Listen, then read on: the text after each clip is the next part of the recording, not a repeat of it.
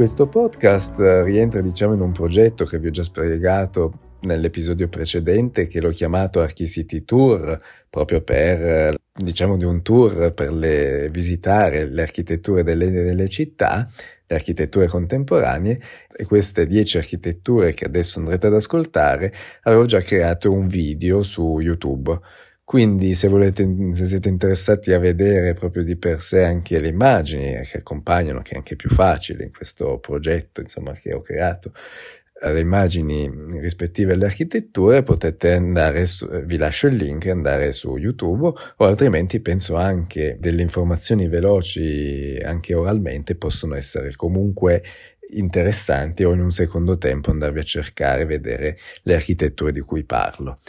Quindi, come dicevo, ho fatto insomma questo, questo progettino di Archicity Tour che parla delle architetture contemporanee delle città e in particolare oggi inizio con Berlino. Oggi visitiamo Berlino, ma Berlino contemporanea. Infatti vi elencherò brevemente le 10 architetture contemporanee assolutamente da vedere. Non c'è nessun ordine di importanza, ma al numero 1 Potsdamer Platz, che non è solo un progetto, non è solo una piazza, ma è una concentrazione di architetture contemporanee importanti di grandi architetti. E pensate soltanto nella piazza troviamo i tre grattacieli che partendo da quello interamente vetrato di Helmut Jahn, poi al centro il grattacielo progettato dall'architetto tedesco Hans Kolloff e infine la torre Davis progettata dall'italiano Renzo Piano.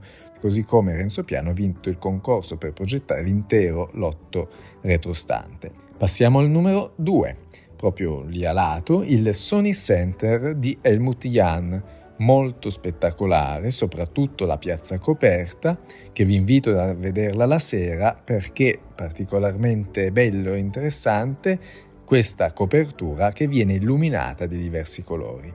Numero 3. Come architetto non posso non nominare la New National Gallery, che è un capolavoro dell'architettura moderna realizzata nel 1968 dal famosissimo Miss van der Rohe.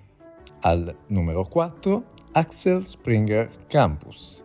È la nuovissima sede realizzata dallo studio OMA e quindi dallo studio fondato dall'olandese Rem Koolhaas. Solo un attimo di pubblicità ho creato una guida veloce e sintetica sulle architetture contemporanee di Berlino e dove troverete una lista con 50 architetture e dove trovarle e 30 approfondimenti con descrizioni e foto. Vi lascio il link nelle descrizioni. Ok, scusate, riprendiamo subito con altre 5 architetture contemporanee di Berlino. Numero 5.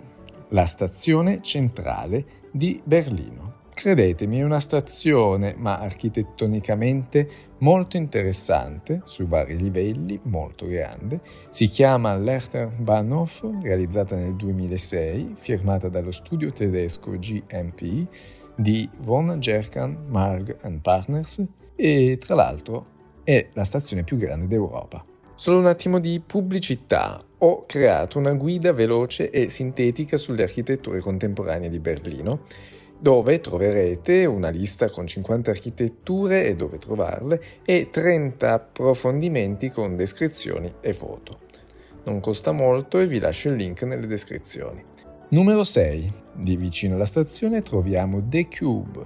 È un cubo? Sì, sembra banale, ma in realtà non lo è.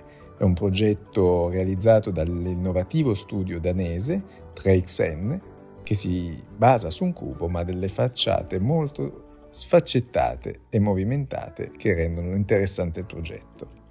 Al 7 troviamo il famosissimo palazzo del Reichstag, sede del Parlamento tedesco, è un palazzo dell'Ottocento, ma restaurato da, dall'inglese Norman Foster, quindi ovviamente in maniera contemporanea, disegnando tra l'altro una splendida cupola vetrata accessibile tramite una rampa elicoidale che è assolutamente da visitare.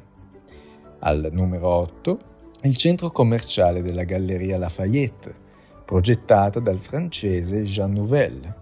È molto interessante soprattutto gli interni che sono caratterizzati da coni vetrati che portano la luce naturale all'interno.